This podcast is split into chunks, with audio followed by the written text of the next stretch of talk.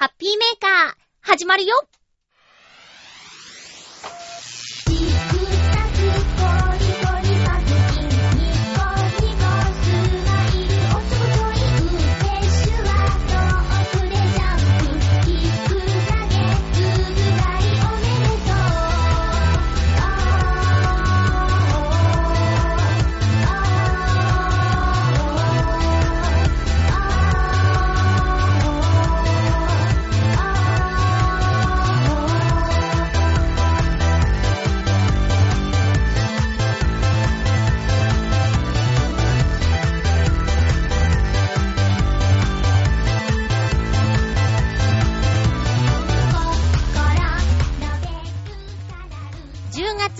日、まゆっちょのハッピーメーカー。この番組は、ハッピーな時間を一緒に過ごしましょうというコンセプトのもと、チョアヘヨ.com のサポートでお届けしております。先週、リスナーさんのコージーアットワークさんが、秋は忙しいから、先送りにしようみたいなメールをくださったんですけど、そのメールの通り、秋はどこかへ行ってしまったような一週間でしたね。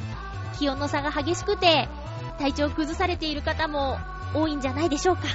私は元気です。この鼻声の理由は後でお話しします。今日も1時間よろしくお願いします。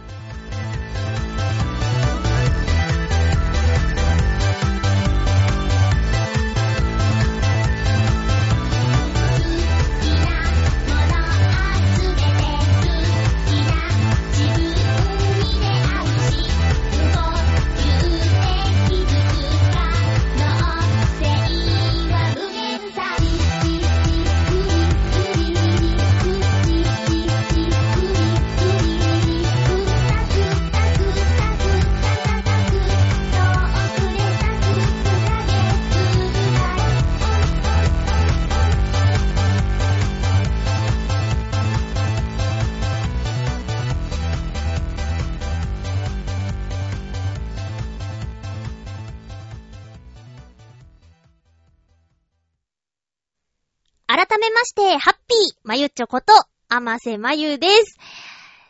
早速ですが、行っちゃいましょうか。ハッピートークオープニングすっ飛ばしてハッピートーク行きます。もうだってもうね、鼻声なんだもん。今回のテーマは、感動で涙したことというテーマなんですけど、私この収録前にね、ちょっともしおすすめがあったらお話ししようかなと思って、えー、動画サイトにてですね、泣ける動画っていう検索をかけ、えー、散々見たあげく、この鼻声になってしまいました。もうやられましたよ。めちゃめちゃ泣いたで。いやいや、まあ、まずはお便りをご紹介していきましょうか。多分あんま聞いてる人は気にならないかな。なんか自分では声が泣き声、鼻声になってるなーって思うんですけどね。まずはですね、えー、っと、ハッピーネーム、コージーアットワークさんからです。ありがとうございます。まゆっちょ、ハッピー。ハッピー？理系の高校から文系の大学に進むことにして、親に内緒で願書を出したのがバレて、お前、父に、お前なんか、勘当だ。学費なんか出さないからな。と言われ、涙がちょちょぎれたことでしょうか。ん？え、何？感動されて涙が出た経験ですよね。ああ、感動違いですか。うん、違う。ああ、毎度、猫の話で申し訳ないのですが、ある母猫のこと、夏に子猫を産み育てた若い母猫と知り合いました。もともと細身の母猫は、子猫にミルクを与えるためにますます痩せ細り、美しかった毛はバサバサ、鳴き声も枯れていました。少しは栄養をつけてやろうと、猫用のチーズを与えると、口にチーズを加えた母猫は自分では一かけらも食べることなく全部子猫のところへ運んで分け与えてしまいました。自分だってお腹は減っているだろうに一度口に加えていながら全く食べないのです。ちょっと涙ものでした。この後、子猫にたっぷり猫ミルクと缶詰を与え、寝つかせたところでご飯をあげると、やっと母猫も食べてくれました。この親子、子猫の離乳を待って、母猫は手術をして、地域猫になり、子猫たちはそれぞれ里子に出て飼い猫になりました。本能とはいえ、母は強くてかっこいいですね。では、ということで。よかった。最初どうしようかと思ったけど。もうね、ごめんなさいね。本当に初見で。ネタとは気づかず読み始めてしまい、ぐだぐだになってしまったことをここに謝罪いたします謝罪の王様って映画見たいですね。ちょっと話がずれましたけど、すごいね。猫さんでも、お母さんは、ちゃんと子供を守って、餌、餌なんてさ、一番本能が働いてしまうものじゃないですか。その、食欲よりも母性の方が強かったという感動のお話ですね。その後の話も良かったです。お母さんもね、あの、今しっかりと生きているというお話で、ちょっと読みながらそわそわしたんですけどね。うん。よかった。いい話になってよかったです。コージアートワークさんが先週送ってくださった桜猫部門ワンニャン写真展写真コンクール、えー、桜猫部門で受賞しましたっていうお話を、えー、メールでいただいたんですけど、どの写真かなと思って見に行ったら、私も大好きな尻尾編みの写真が賞を取っていたので、すごく嬉しかったです。改めておめでとうございます。感動の話は大丈夫だったんですか？その後はお父さんと仲直りできたんでしょうかね？メッセージどうもありがとうございました。続きましていただいているのは、ハッピーネーム、フクロウのキスさんです。ありがとうございます。まゆっちょさん皆様、ハッピー、ハッピー？今回のテーマ、感動で涙したことについて、私の場合は、ないですね。基本的に感情の動きがほとんどないものですから、苦笑。そういえば、かつて一度、怒りが抑えきれなくて気がついたら大量の涙を流していたなんてことがありましたが、これは感動の涙とは言い難いですね。言い難いですね。笑い。いずれにしろ、この一件以来、自分の感情はコントロールしているので、これからも感動で涙することはないように思えますね。それでは、ということでありがとうございます。まあ、人それぞれですよ。私みたいに、ゆるゆるの人もいれば、あのー、心は動いても涙につながらないよっていう方もいると思うので。まあ、泣いて、私の場合は、その後、うん、すっきりするっていうか、なんかこう、毒素が出たというか あ、これで私涙できるんだ、みたいな感じで、気持ちよくなっちゃうとか、そういうのはありますけどね。それも人によってですよ。泣いたらもう、しんどい嫌だっていう人もいるかもしれないし。ちなみに私、まあ、今日、さっき、感動で涙しちゃったんですけど、それを除いて言えば、あのー、エリジウムっていう映画を見に行ったんですよ。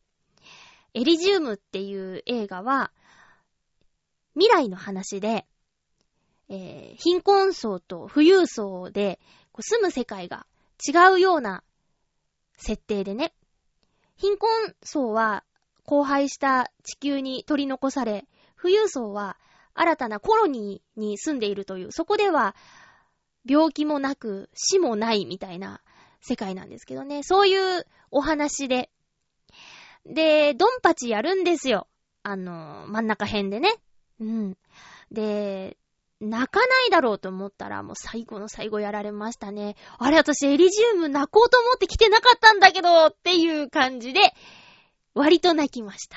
いやー、最後良かったんですよ。これどう収めるのかなーと思ったら、まあ、そうですね。ちょっと、一言で言っちゃえば、私、約束を守る人が大好きなんです。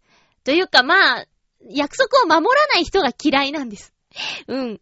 で、その主人公は、とにかく約束にこだわるというか、約束を大事に考えている男の人でね、ムキムキマットデイモンなんですけど、マットデイモンってもうちょっと、そういうタイプじゃなかったなぁなんて思いながらもう肉体改造とかしちゃっててムッキムキなんですけど、あ、途中のマットデイモンの作品全然見てないから、急にエリジウム見たからそういう感想なのかもしれないけど、まあ、とにかく約束を守る素敵な男性でね、もうエンディングも素敵だったんですよ。それで泣きました。あとはね、今日はね、本当にね、えー、流行ってるじゃないですか。類活っていうのが。雑誌とかテレビでも取り上げられていることで、それの発案者が浦安にお住まいで八方美人のゲストにも登場したことのある寺井宏樹さんという方なんですけど、まあ、離婚式プランナーとしても有名ですけどね。彼があの、類活を発案した方なんですけど、それもあって、寺井さんがやってることだっていうことでまず興味を持って、で、なるほどと思って類活で紹介されたという VTR 見たりして、もうすぐですね。ただ、いろんなジャンルのものがあるから、例えば、あの、おばあちゃん子だった人にはこの作品めちゃめちゃ響くよね、とか、お父さん大好きっ子なんだっていう人にはこれが響くよね、とか、子供がいる人にはこれが響くよね、ペットがいる人には、とか、恋人がいる人とか、まあ悲しい別れをしたことがある人とか、とにかくいろんなジャンルの、いろんな目線の作品があるから、どれが誰にヒットするかはわからないんだけど、寺井さんがやってる類活っていうのは、私も会場には行ったことなくて、あの、ちょっと薄暗くした部屋でね、こう、いろんな種類の短編をどんどんどんどん流すんだって。で、響くものもあれば響かないものもあるし、全部響いちゃうような人もいるし、あの、みんなでちょっと誘い泣きっていうのもあると思うから、逆に先に泣かれると泣けないっていう人もいるかもしれないけど、とにかくちょっと集まって、え涙を流そうと。その後、話し合うという語り合って、ちょっと仲良くなろうみたいなイベントをやっているそうです。で、その特集をテレビで、えー、やっていたんですけど、例えばこんな動画を流していますっていう、ほんの一部抜粋のやつでも私、ミスターサンデーだったかなうん、情報番組で見て、わーんって泣いちゃって、わーんじゃないな、ポロポロ泣いちゃって。たったこれだけでも泣けるんだから、私会場行かなくても全然いいなーなんて思って。で、家で、そのさっきもね、動画いろいろ見てたんですけど、まあ、基本は、鉄拳さんのパラパラ漫画とか有名ですよね。振り子から始まって、今、あと二つぐらい有名なのあるかな ?DVD も販売されているみたいだからもっと色々あるかもしれないけど、いや、鉄拳さんのパラパラ漫画って、あの、アマチュアの中でもね、使われていたけど、このシーンからそこに行く流れが面白いんですよ。うん。電車や線路の話をしていたはずなのに、アイドルのステージに、こう、いつの間にかなっていたりとかっていう展開が、面白いっていうのがあって、その振り子っていうのも、あの、こう動きながら、左右に動きながら振り子が、こうシーンがどんどん展開していくっていう、そういうのも面白いし、もちろん中身もセリフはない、ただ絵と音楽だけなのに、わーってなったり。あとはさ、CM でも泣ける CM とかって検索すると色々出てくるんですけど、私ね、電球 ?LED 電球の CM で、ちょっと泣いちゃったことあります。テレビを、なんとなーく見ていたら、途中の CM でその LED 電球のが始まって、あの、丸い舞台に家族がいて、その周りにお客さんがその家族を見守ってるみたいな設定で、LED 電球って10年ぐらい持つんですよね。あ、20年持つのか。で、その、家族の中で赤ちゃんが生まれた時に、一個の電気がついて、で、それがだんだん消えて、で、また、娘に子供が生まれてパッとつくとか、そういうなんか演出がすごく良かったり。あと、海外の CM でね、さっき見たのは、あのー、お兄さんが癌で、子供なんだけど、ちっちゃい女の子が、自分の髪を切っちゃうのよ。で、帰ってきたお兄ちゃんに自分の髪を渡すみたいな、たった1分もない CM なんだけど、それだけでも、なんだかなぁと思って、そう、なんだかなーっていうのは、わーと思ってね、ポロポローっとなっちゃうっていう。うん。感情移入しちゃう人は、もう何でもいけると思いますよ。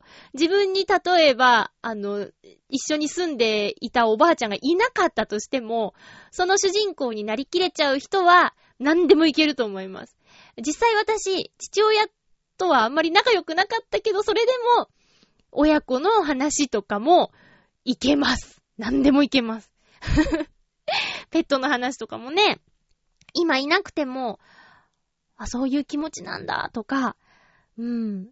あとは、テレビでも紹介されていたけど、アメリカの軍隊のパパはたちが、こう、帰ってきたところを撮影していて、サプライズで帰ってきて、子供たちの、走ってって、お父さんに飛びついてっていう映像をこう、立て続けに編集してあるやつがあって、それもね、自分のお父さんは軍隊じゃないけど、あの、なんか来ますね。うん。まあ、フクロウのキスさん、試しに何本か見てみてください。泣けないからどうだとか言うんじゃないですからね。ただ、おすすめとして。で、ここで皆さん、ちょっとね、切実なご相談なんですけど、最近ほんとね、ハッピートークにメールが少なくて、あの、いつもコージアトワークさんとフクロウのキスさんがね、あの、解禁賞でいただいているんですけど、もうほんとね、もう何のテーマにしたら皆さんが食いついてくれるのかもうわからなくなっちゃっているんですよ。で、次回、テーマ。えっ、ー、とね、テーマ募集というテーマにします。皆さんがこれなら、あの、話せるよみたいなことを、一人何個でもいいので、とにかくたくさん送ってください。で、それのリアクションによってはちょっとテーマトークやめようかなと思ってます。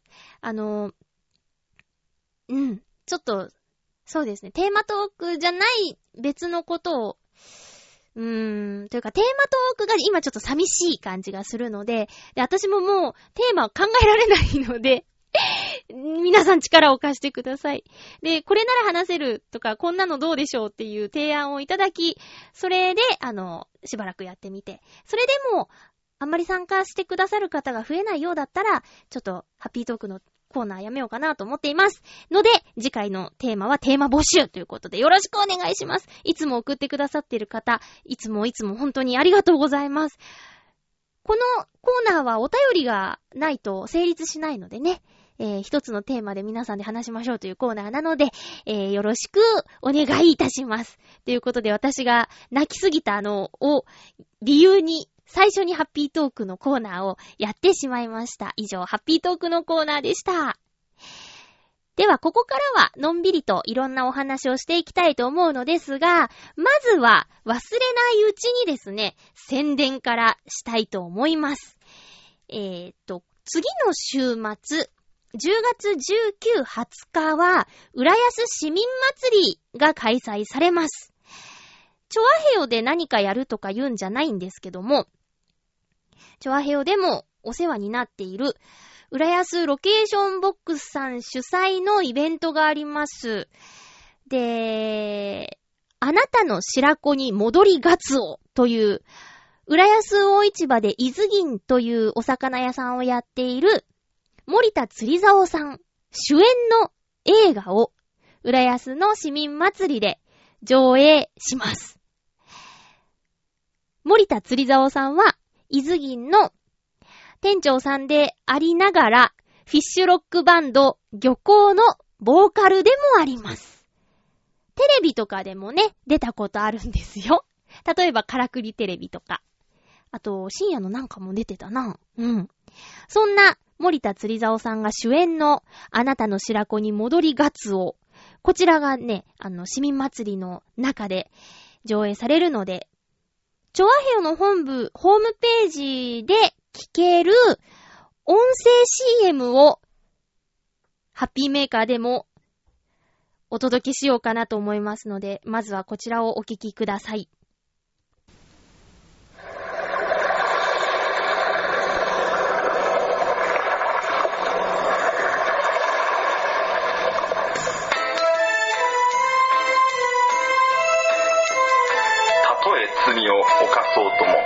すぐなや港へ帰れるさたとえ刃に倒れても癒せば海へ戻れるさ港には仲間が待っている。海には男のロマンがある。母は海。食は魚。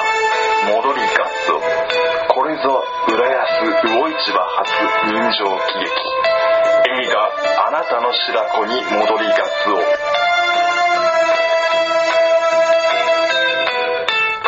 月20日浦安市文化会館小ホール16時会場16時半開演。事前予約お問い合わせは浦安 .lb.gmail.com またはお電話070-5553-0027です。浦安を愛しそして浦安市民が最も愛すべき男森田釣り竿。今出航します。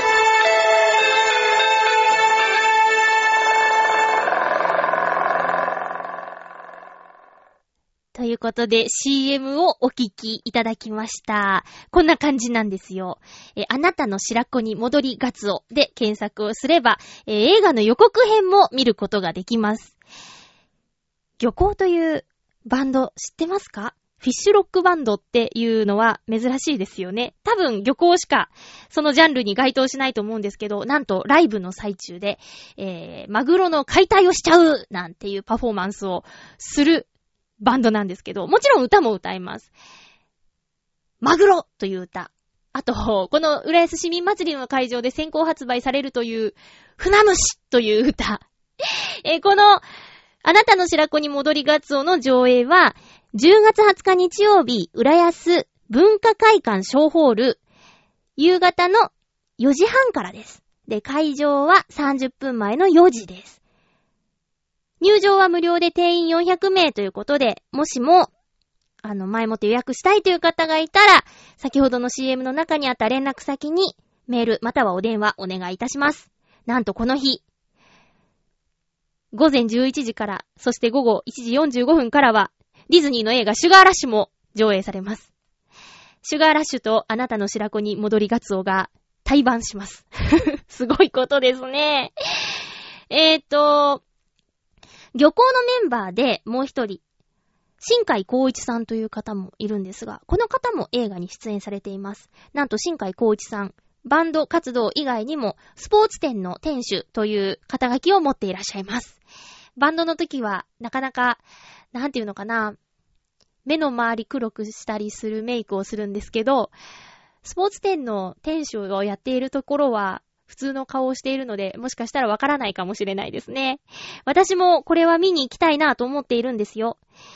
なんていう大会だったか忘れたけど、主演男優賞も受賞していますよ。森田釣り竿さん。すごいんです。どんな映画なのか私も正直中身はわからないのですが、映画の上映と同時にトークショーと漁港のライブもあるということで、これはね、入場無料っていうのはお得ですよ。ぜひ皆さんも足を運んでみてくださいね。よろしくお願いします。チョアヘヨの誰かに会えるかもしれません。私は行くつもりでいます。ということで、やらなきゃいけないことは先に済ませて、ここからはお便りご紹介していきたいと思います。前回の放送に関して、うん、いろいろといただいています。コージーアットワークさんから、いろいろと前回の放送に関していただいています。コージーアットワークさんありがとうございます。ふつおたです。まゆっちょー、下の矢印。一眼レフは、い、家に置いておくだけになっちゃうと、カビが生えたりしますよ。下の矢印。カメラを持って出かけるのではなく、出かけるときはカメラを持つにすると、ちょっといいなって思った景色を残せるし、慣れも早いと思います。そのためにはまず、普段使いのバッグにカメラを入れる場所を作るといいのでは？最近はカメラ女子用の可愛いカメラバッグもたくさん出ています。道具は使わないとかわいそうですよ。では、ということでありがとうございます。そうなんですよね。いつも持ってれば使うんですよね。ついついいつも iPhone で撮っちゃうんですよ。最近の iPhone はさ、いろいろエフェクトもかけられたりして、トイカメラのアプリとかもあったりして、なんか楽しいんですよね。で、やっぱり荷物になっちゃうなーっていうのがあって。で、ちなみに私は、ミラーレス一眼というやつなので、ちっちゃいんですけど、それでも荷物になっちゃうなーって思っちゃうからいけないんだな。そうですね。持ち歩かないと始まらないですね。その通りだと思います。でもね、もう使い方勉強しないといけないレベルまでどうすりゃいいんだっけとか思っちゃって。うん、普通のデジカメとどう違うんだっていうぐらい今持ってる小さいコンデジってやつがね、賢いんですよ。うん。まあ、それじゃいけないですよね。道具がかわいそうです。ここは、なんとか改善しようと思います。アドバイスありがとうございます。っていうか、カメラの基本を今度教えてくださいよ、私。ちょっと話飛んじゃいますけど、コージアートワークさんに教えていただいたシャトンドミューさんへ行ってきたんですよ。この土曜日に。でね、もしかしたら土日だからいらっしゃるかなーって思ったけど、お会いできなくて。で、その時にお願いしようと思ってたんですけど、ちょっとカメラ講座をね、基本でいいんで、カメラ講座をしていただけたらなーなんて思っております。よろしくお願いします。場所はあれでいいですよね。小ザコーヒー店とか。ね。あの、その時はお茶をご馳走しますので、コーヒーをご馳走しますので、それで教わろうとしてるっていうのはだいぶずうずうしいですよね。ということで、シャトンドミュー行ってきましたよ。猫カレンダー店をやっているということで、えー、行ってきました。あのー、場所もわかりやすくって、すごく良かったです。私は基本的に犬派なんですけど、それでも楽しめました。一人で行ってきたんですけどね、サロンには女性の方が二人いらっしゃって、一人の方は作家さんらしく、これ私の作品なんですよーって、で、どういう思いでそれを書いたかとかいうお話も聞けて、どんな猫が好きなんですかって聞かれてちょっと困っちゃったんですけどね。特にないと思って。うん。あのー、猫好きな方には、すごく楽しめる場所だと思います。グッズもいろいろあって、私は自分用にはパロディのポストカード買っちゃいました。うん、面白いなと思って。あとはね、あの、ずんこさんにお土産でクリアファイルを買いました。あとは、もちろん、コージアットワークさんの作品、カレンダー買いまして、これは、チョアヘオ本部にお届けしました。なんでかっていうと、こう、たくさんの方に見てもらった方がいいかなと思ってうちに貼ってあるより。で、チョアヘオ本部には、あの、ちょいちょいお邪魔しているので、私も見ることができるからね。うん。ということで、シャトンドミュー、ぜひ行ってみてください。銀座です。資生堂本社の隣のビルの4階だったっけ？うん。まあ、わかりやすいのでね、ぜひ行ってみてください。あとはホームページもあるので、それを確認して地図も載っておりますし、あとは営業時間とか、その時にやっている、今だったらカレンダーフェアとか、えー、何々フェアっていうのを紹介しているページもありますので、ぜひぜひ行ってみてくださいね。コージーアットワークさんに会えるかもしれません。続きまして、またまたコージーアットワークさんからのふつおたです。まゆっちょハッピー、ハッピー？前回、まゆっちょを悩ませた紙のサイズ、A 版と B 版の違いについてです。ありがたい。まず A 版は、元はドイツで決められた規格です。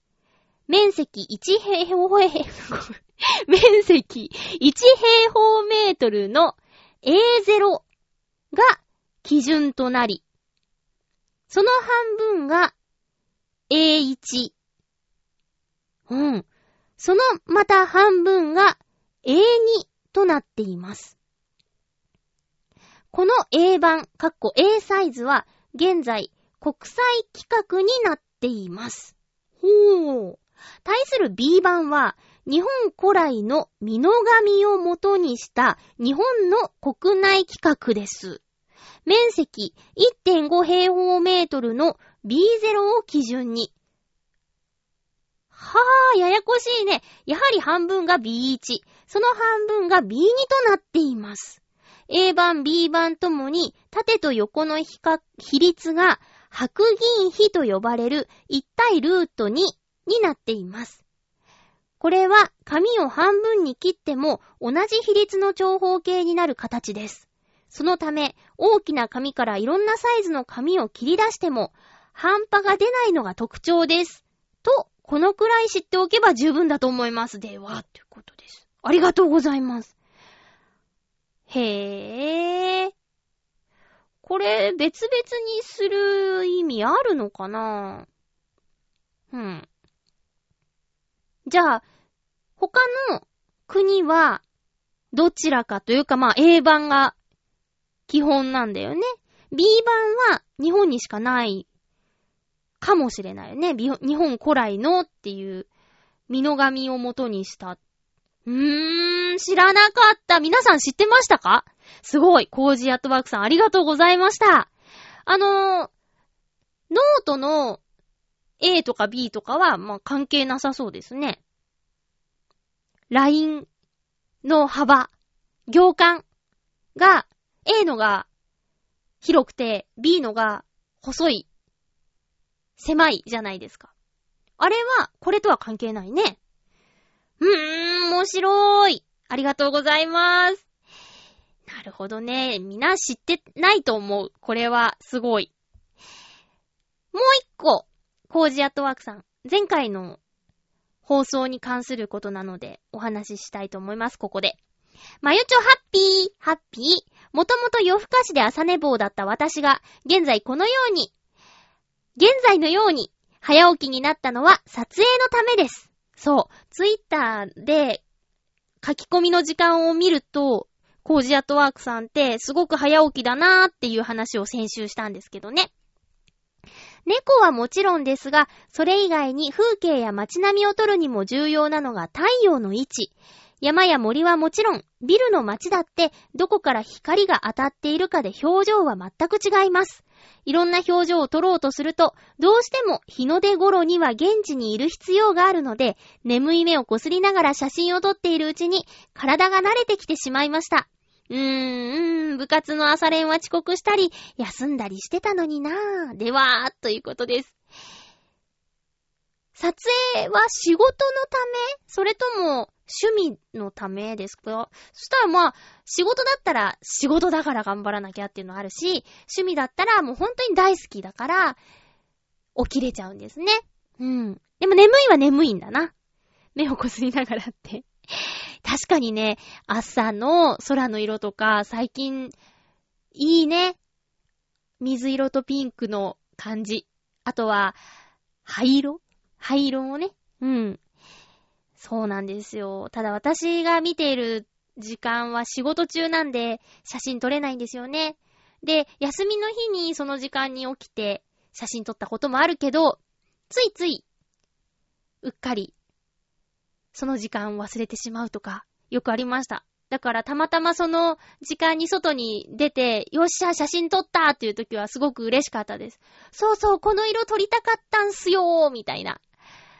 夜勤の仕事してると、星空も綺麗だし、朝焼けも綺麗だし、あと夜勤の仕事してるとなかなか夕日を見ることがなくってね。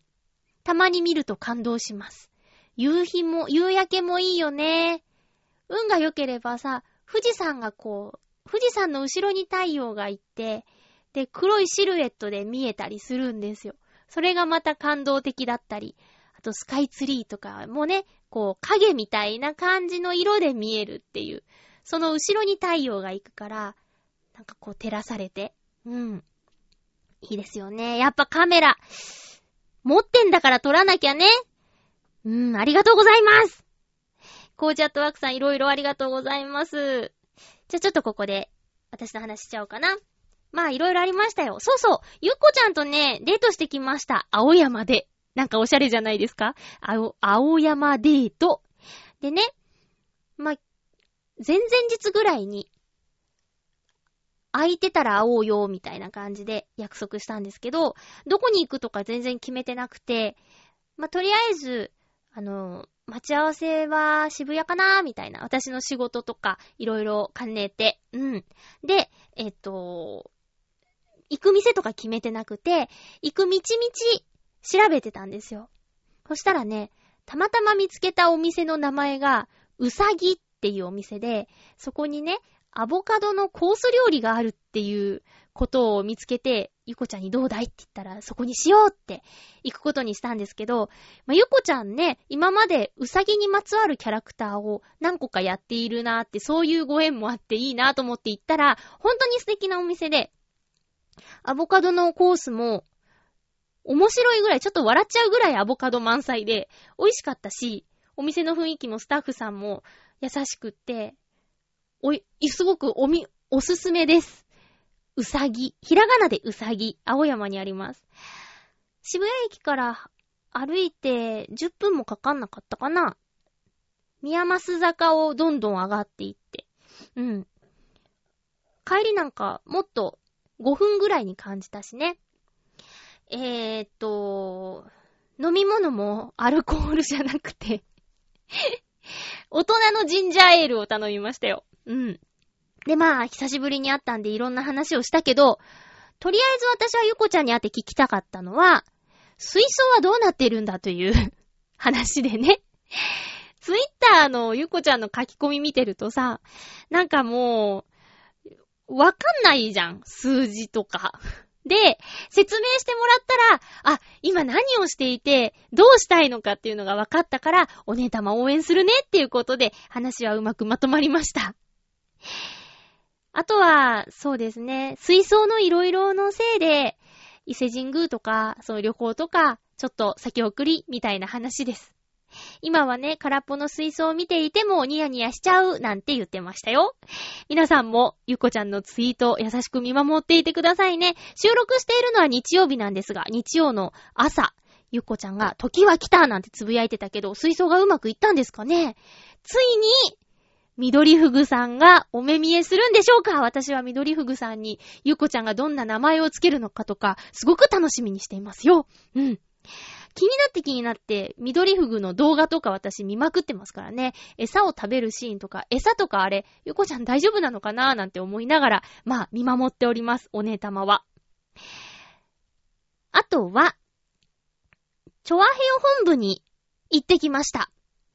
えー、と、そのシャトンデミューで、買ったカレンダーと、あと、ズンコさんに届けて欲しくって、ヨシオンさんに、私にか、行ってきましたよ。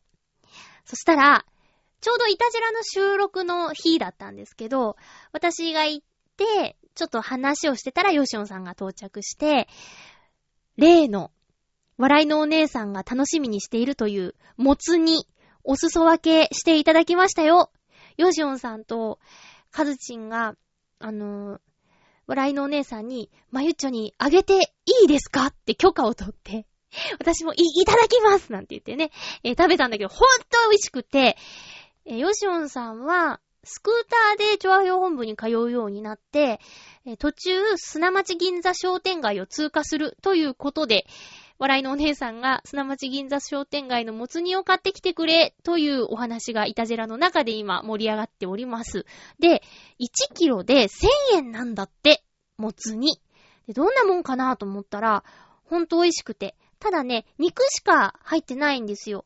だから、ネギとか、こんにゃくとか、豆腐とか、他に入れたいものがあれば、自分で後で入れてね、みたいなスタイルなんだけど、1キロ1000円ですよ。もつ煮が。もう味もついてて、程よい味噌の味でね、すごく美味しいんですけど、で、そのままでももちろん食べれるんだけど、料理大好き局長カズチンがですね、ネギを刻んで散らしてくれて、またまた美味しくなりました、より一層。うん。で、ヨシオンさんは、こう、レバーの焼き鳥？違う。レバー焼き？レバーの串焼きも一緒に持ってきたんだけど、1本50円だって言うんですよ。で、その大きさを見たら、これ居酒屋さんだったら1本200円取られてもおかしくないんじゃないかっていうぐらい、一つ一つが大きくてね、びっくりしました。砂町銀座商店街は、前、あの、小野功石さんが住んでいたので、何度か遊びに行ったことあるんですけど、確かにね、立ち飲みのところとかお安いし、あと商店街って言ったらまあ、シャッター商店街と呼ばれる活気のなくなってしまったところが多い中で、砂町銀座商店街は、その通りのほとんどのお店がどこも盛り上がっていて、お客さんも多くって、竹下通りぐらい歩きづらいっていう商店街なんですよ。またね、行ってみたくなっちゃいました。南砂町駅から結構歩くんですけどね。電車で行く際には。うん。もう興味がある方はぜひ、砂町銀座商店街行ってみてください。チョアヘヨ本部に行って、あの、その日暑かったんですけどね、イタジェラで聞くいろいろなシーンを実際に見ることができました。まあ、イタジェラを聞いてないとよくわからないところもあるんですけども、あの、テレビを見るのは、カズチンであり、笑いのお姉さんではない、みたいなこととかもね、ああ、言ってた通りだ、とか、あの、ゆるい、洋一郎さんの時にはちゃんとするという服装も まゆちょの時にもちゃんとしなかったです 笑いのお姉さんの話ね。まあ、興味のある方はいたじらも聞いてみてください。あとはね、えー、っと、ここで、普通歌をご紹介しようかなと思っています。先週の月曜日にいただきましたメッセージ。ごめんなさいね。日曜日に収録が終わっていたので、今週になってしまいましたが、ハッピーネーム、水なぎさんです。ありがとうございます。まゆっちょ、ハッピー、ハッピー？水なぎです。どうもです。今週もいろいろと言ってきましたよ、ということなんですが、先週のお話になりますね。えー、6月5日土曜日には、6月？これは10月の間違いかな？いよいよフィギュアスケートのソチ、ソチ冬季五輪シーズンの開幕戦となるジャパンオープン地域別対抗の団体戦が埼玉スーパーアリーナで行われました。なぜ6月って書いてあるんだろうか。10月5日土曜日ね。これはヨーロッパ地域、北アメリカ地域、日本で4人1組のチームを作り、それぞれがフリープログラムを滑り、合計得点で勝敗を競う試合です。日本チームは今年は浅田真央選手、村上かな子選手、高橋大輔選手、小塚隆彦選手の4人。日本チームも含めまだシーズン序盤なので調子はいまいちの人が多かったですけど、今年の日本チームは小塚選手が冒頭の4回転を決め、真央ちゃんがトリプルアクセルを飛び、しかもパーソナルベストを更新して日本チームが連覇を飾りました。強いよね。この試合で今シーズンのプログラムが初公開されましたので、これをいち早く生で見ることができて本当に良かったです。次に生で見られるのは NHK 杯ですね。この後、グランプリシーズンが始まり、そのうち日本での試合である NHK 杯が11月に東京で上位6名が出場できるグランプリファイナルが12月に福岡でオリンピック出場選手が決まる全日本が、12月に埼玉スーパーアリーナで開催。そして、ソチ五輪へと、戦いの場が移ります。へぇ。私はソチまでは応援に行けませんけど、日本国内での試合くらいは応援しに行きたいと思っています。福岡も？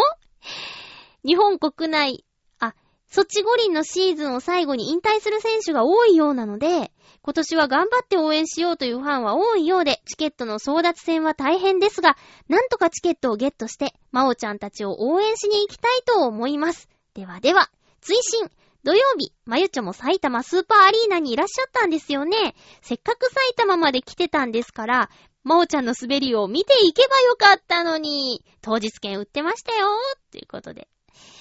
メッセージありがとうございます。高いんでしょ？フィギュアスケートのチケット高いもん。無理無理無理無理。私は厚切りベーコンで精一杯ですよ。同じ日にね、ビール祭りが埼玉スーパーアリーナで開催されてて、それには私、前回の放送でも言ったんですけど、行っていて。で、ツイッターで帰り道に水なぎさんが埼玉スーパーアリーナにいるっていうことを言っていたんで、あららって、ニアミスだわなんて思いながら帰ってきたんですけど、まあでもね、フィギュアと厚切りベーコン一緒にするなよっていう話ですけど。いやいや、まあ、生でね、まあ見てみたいですよ。当日券あったのか、うーん、まあでも酔っ払いが行ったら怒られそうだからね。どの道ちょっと難しかったかな。だけど日本チームの全員私知っている人だ。私知ってるっていうか、日本の皆さんほとんどの人が知っている有名な選手ですよね。高橋大輔選手は岡山出身だし。ねえ。村上かな子選手は笑顔が素敵だよね。うん。さてと、11月に東京、12月福岡、そしてまたまた埼玉スーパーアリーナ。チケット争奪戦。うーん。そうだな。どれか一個ぐらい行きたいかな。私今までチケットを頑張って取った経験がなくって、こないだね、劇団四季大好きな方にね、リトルマーメイドが見たいんだけどって言ったら、いやいや、もうね、もうもうすごいっすよって言って、今売ってるのは来年の5月ぐらいのですよみたいなこと言われて、あ、そんななんだって。で、いつからいつまでのの発売日がいついつでとかっていうのがあるらしくって、ファンの方はそれを狙ってチケットトの申し込み時間と同時に向こうに電話が鳴るようにとか、ネットで注文できるようにって、頑張って撮ってるんですよって、ちょっと怒られてしまいましたね。甘いと。まあ、フィギュアスケートはそれ以上に大変でしょう、撮るのがね。ミュージカルは、もっとたくさんね、公演回数があるけども、この一日一日一個一個の試合がオリンピックの前哨戦じゃなくてなんて言うんだっけ、オリンピックに行けるかどうかのチケットをかけた選手にとっては戦いになるわけですもんね。そうなんだ。引退する選手？ああ、やっぱり年齢的にそういうことになってくるのかな。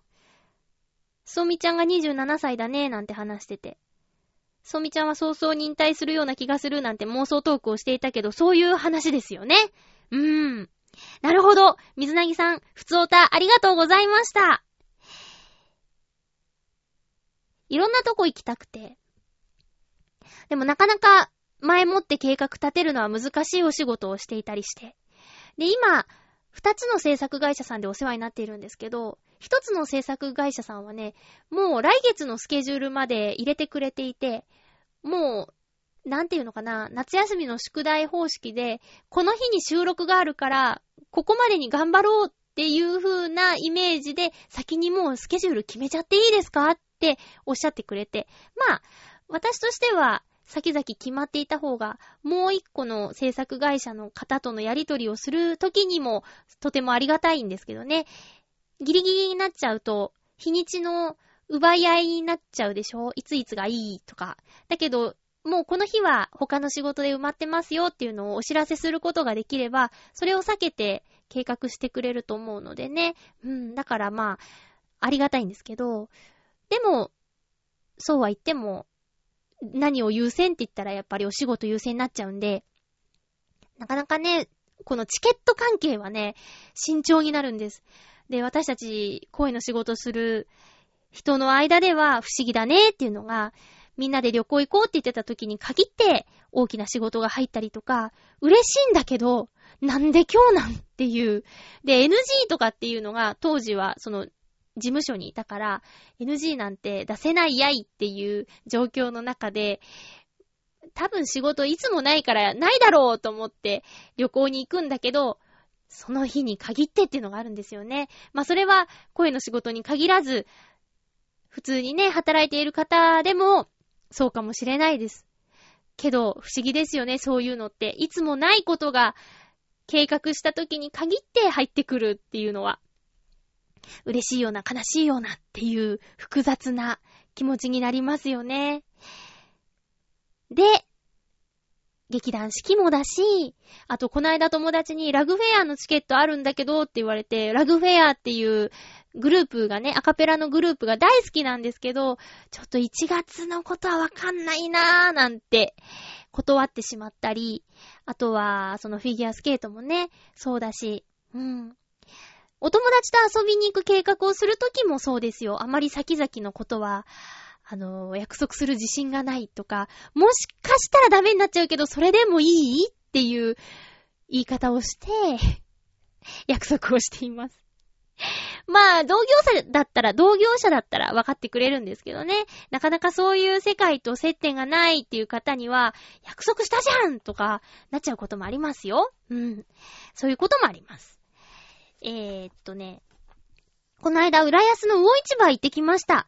あの、夜勤先の、夜勤のバイト先の友達が、お誕生日ということで、もう記念すべき30歳のお誕生日ということで、さよなら20代、こんにちは30代って言ってたけど、あの朝から空いている浦安魚市場の中の見立て食堂で、えー、お祝いにね、海鮮丼を食べてきました。この日はね、土曜日、シャトンドミューに行く前の時間、朝なんですけど、土曜日に行って、そしたらね、結構混んでいて、ぎゅうぎゅう、カウンターしかないお店なんですけど、ぎゅうぎゅうになっちゃって。そしたらね、お隣のおじさん、おじいさんかな？が、あの、漬物あげるってくれたりして 市場が初めてだったんですよ、友達が。だからそのフレンドリーさに驚いていました。えー、見立て食堂の海鮮丼は相変わらずクオリティが高く、鮮度も良く、すごく美味しかったです。で、市場でご飯食べた後は、スタバに行ってお茶したんですけど、その時にね、あの、今日はお誕生日だからご馳走するよって、何、何気なく喋ってたらね、店員さんがそれを聞いてくれていたみたいで、カップにマジックペンで、ハッピーバースデーと、スマイルのマークと、ハートピピーって散らしてくれたやつを友達に渡しててね、まあ、スタバの店員さん素敵って。しかもね、それ、これ書きましたよとか言わないの。そっと置いてて、渡してくれて、まあと思いました。当事者じゃないのに感動しちゃって、写真撮っていい？とか言って、私のじゃないのに写真撮っちゃったりしてね。うん。あ、写真といえば、なんか、話飛んでるような気もするんだけど、こないだね、あのー、まあ、あると言いましょうか。ある、飲食店に行った時に、店員さんとお話ししながら、カウンター席でご飯食べてたんですよ。そしたら、あのー、食事の写真を撮る客が嫌だっていう話になって、へぇーと思ったんです。で、私は、撮っちゃうから、で、撮ってブログとかで、あの、まあ、紹介というかね、えー、書いたりしちゃうから、それをね、あれはね、失礼だみたいなことで怒り出しちゃった方がいて、ええー、と思って、まあ、そこは味は美味しいんだけど、なんか店員さんがね、話しかけてくれるのはいいんですけど、愚痴なんですよね。で、そんななんか、あんまり楽しくない話を聞かされながら食事するって、結構苦痛で、まあ、どこの店とは言わないけど、ちょっとおすすめできないかなーっていう、ちょ感じ。あとは、まあ、今までは、良かれと思ってやっていたことだけど、まあ、まさかね、だって、例えばよ、もう美味しくないお店なんてあんまり当たったことないけど、写真撮ってブログに、ここは美味しくなかったですとか、わざわざ書かないからね。で、そういうのはしないから、むしろ美味しかったですとか楽しかったですとか、綺麗な盛り付けとか、そういうちょっと褒めてる感じで載せることが基本で考えて写真撮ってるんだけど、それをね、良くないって思っているお店が、もしかしたら他にもあるかもしれないと思ったら、こないだ、うさぎっていうレストランでアボカドのコースを食べたけど、ゆっこちゃんと一緒に。その時店員さんに確認しちゃいました。あの、料理の写真って撮っても大丈夫ですか？って。そしたら、え？って顔されて、わ、わざわざそんなこと聞くの？ぐらいな感じでね。あ、大丈夫ですよーって言って。むしろ撮ってくださいよみたいな感じでね。だからどうなのかなと思ってさ、もしリスナーさんの中で飲食店をやっている方がいたら、撮るお客さんについて、なんか思うことありますかね？うん。びっくりして、その日はあの、撮ってなかったんですけど、友達と一緒にいたし。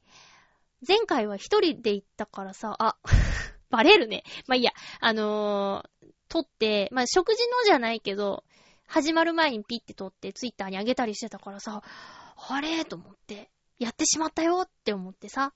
まあまあ、いろんな考え方を持っている方はいるけど、私はあんまりぐちぐち言われながら食べるのは好きじゃないですね。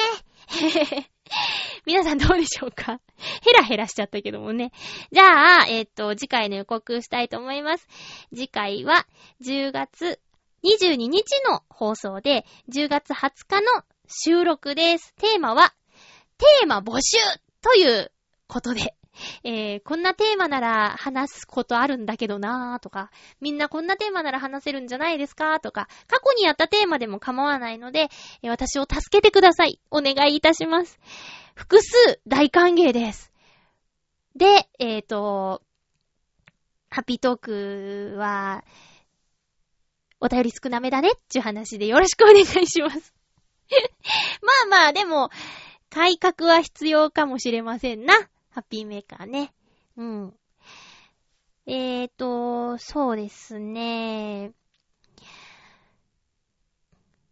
あ、そうだ実弾生活の告知をし忘れてたんですよ、私。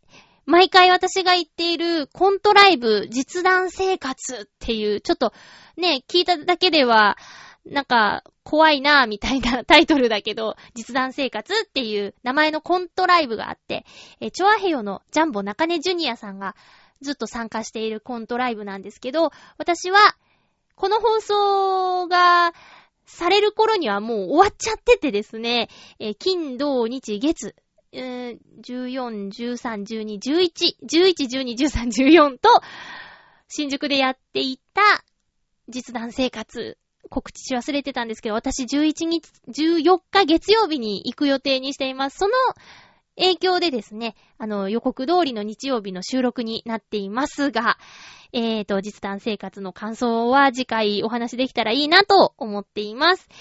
また、春と秋にやっているので、今回は告知できなかったけども、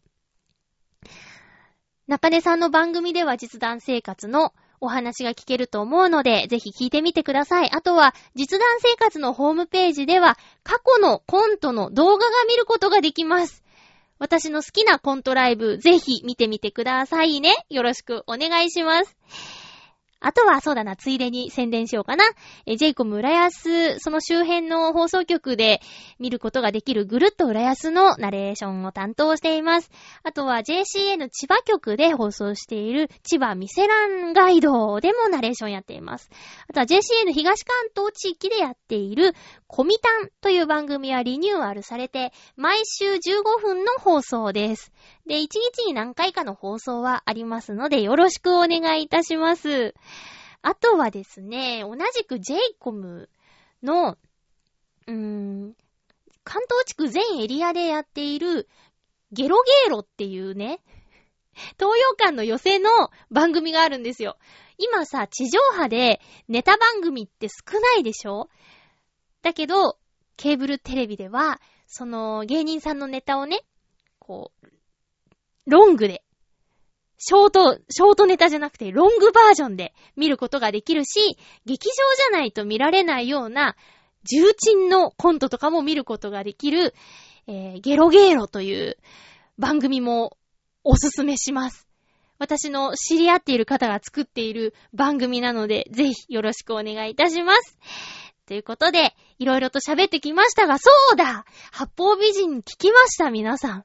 チョアヘヨの番組紹介欄に、西田敏行さんやら、平野綾さんやら、ムツゴロウさんやら、名前がいろいろと出ておりましたけれども、えーと、八方美人、ぜひ聞いてください。え、北狐物語という映画の試写会あとは記者会見の模様を、チョアヘヨの八方美人で聞くことができます。西田敏行さんの人柄とか、平野綾さんの可愛さやら、ムツゴロウさんの天然の面白さやら、いろいろ聞くことができますので、ぜひぜひ聞いて、そして北狐物語、ぜひご覧になってみてください。私昔のを見てないので、新しい版で見たいと思っております。お相手は、まゆちょこと、あませまゆでした。また来週、ハッピーな時間を一緒に過ごしましょう。市民祭りで会おうぜハッピー